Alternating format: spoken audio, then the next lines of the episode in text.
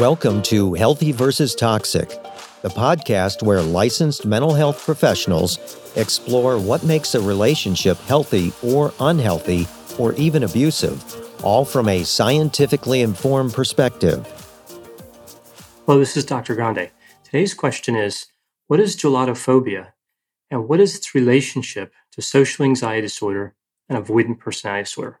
Now, to help answer this question about gelotophobia, social anxiety disorder, and avoidant personality disorder, I'll be using an article that was published in 2017 by Havranek and colleagues. And I'll put the reference to this article in the description for this video.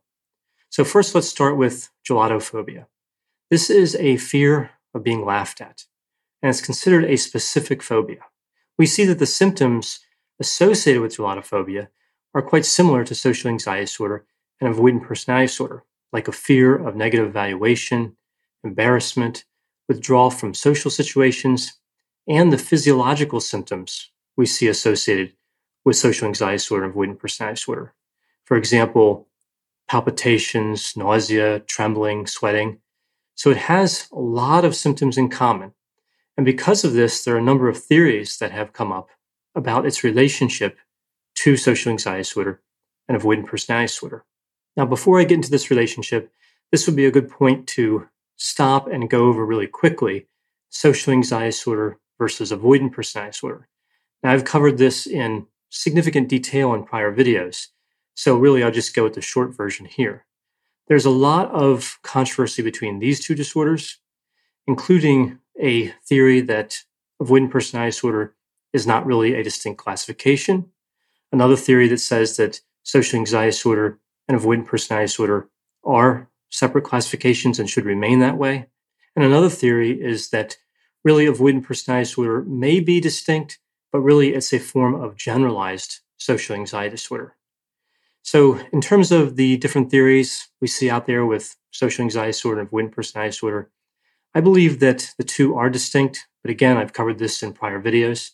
One area I will agree with in terms of what a lot of researchers believe about these disorders is this idea that there's no difference between the treatments.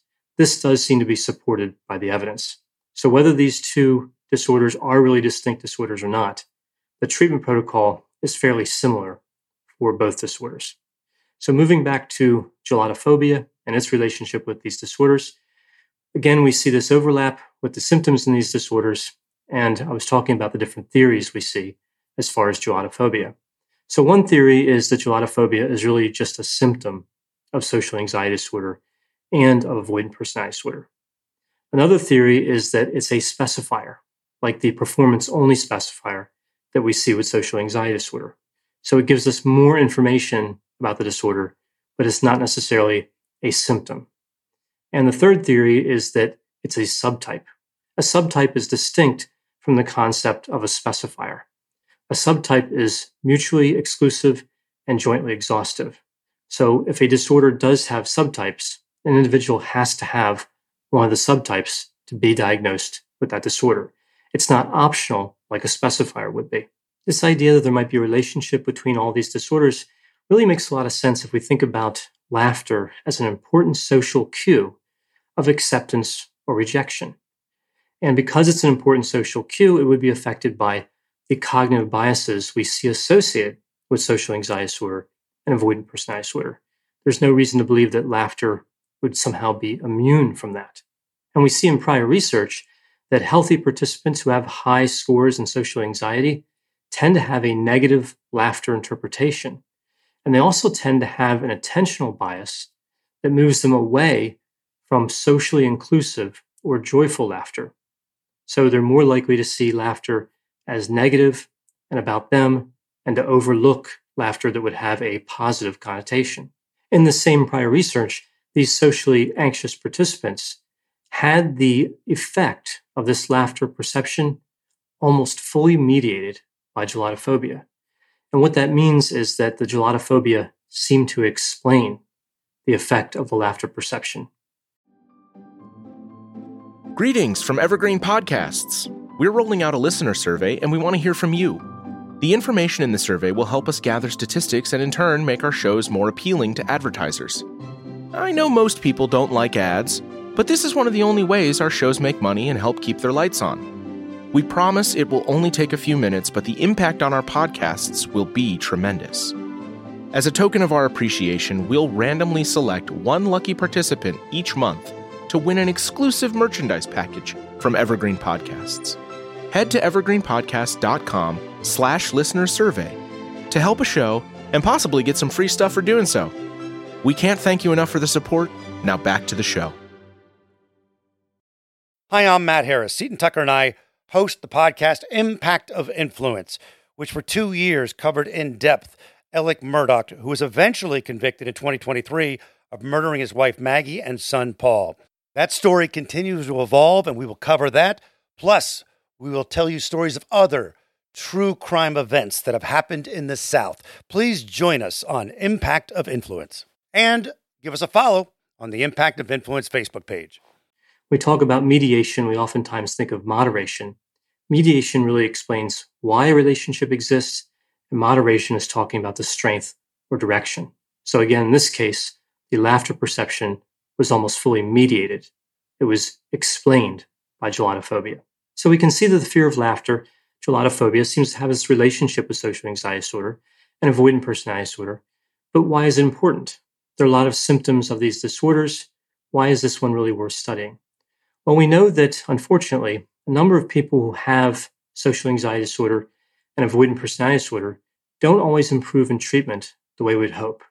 Depending on the research you look at, between 30 and 40% of individuals with social anxiety disorder, for example, don't seem to improve much with treatment. And this is a fairly high percentage.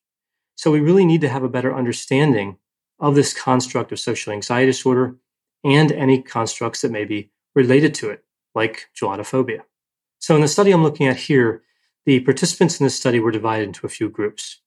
There was a group of healthy controls. So these are individuals who did not have any mental disorders.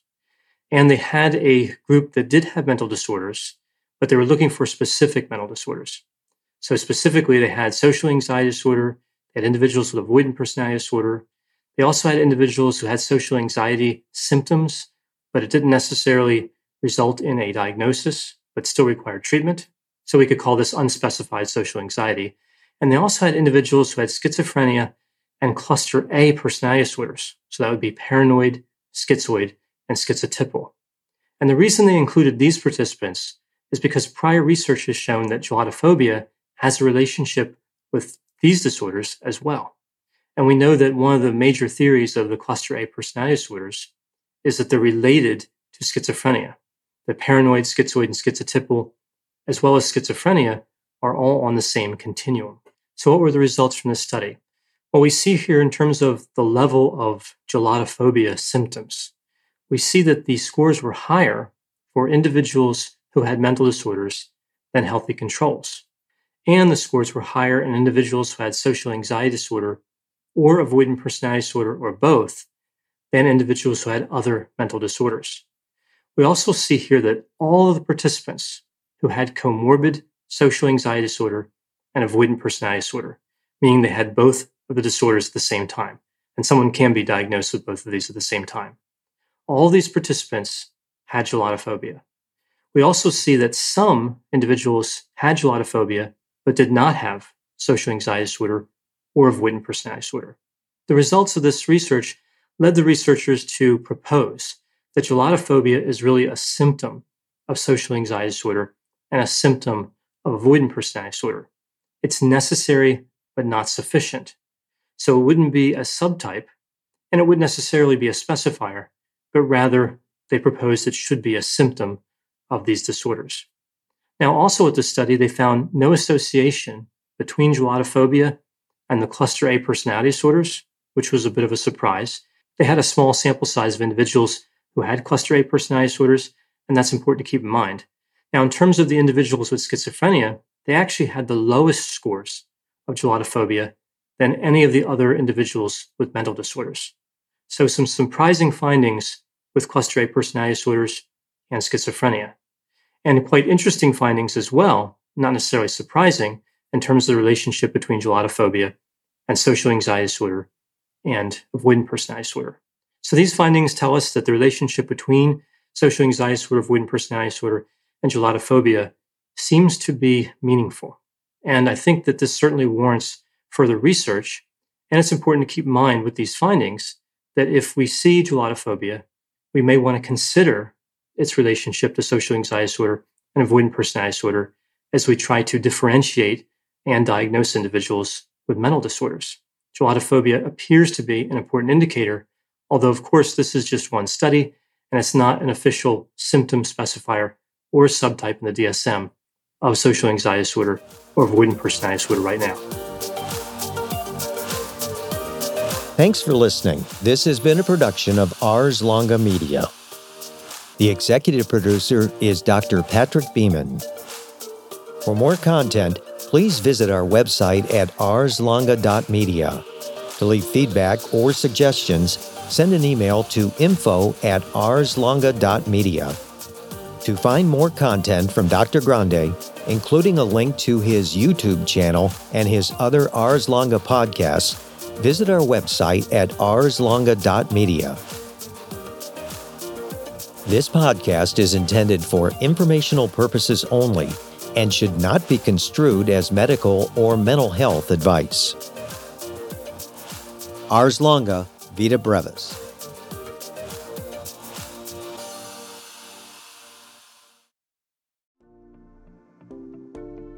Welcome to the Bravery Academy. My name is Emma Ferris and I'm your host. This podcast is crafted to share the stories of courageous individuals who've overcome adversity and found the courage to live their best lives. We'll explore the science of well-being, courage and connection, and interview top thought leaders, game changers, and survivors. It is from these stories that we learn what resilience is, how to heal, how to recover, and how to be brave.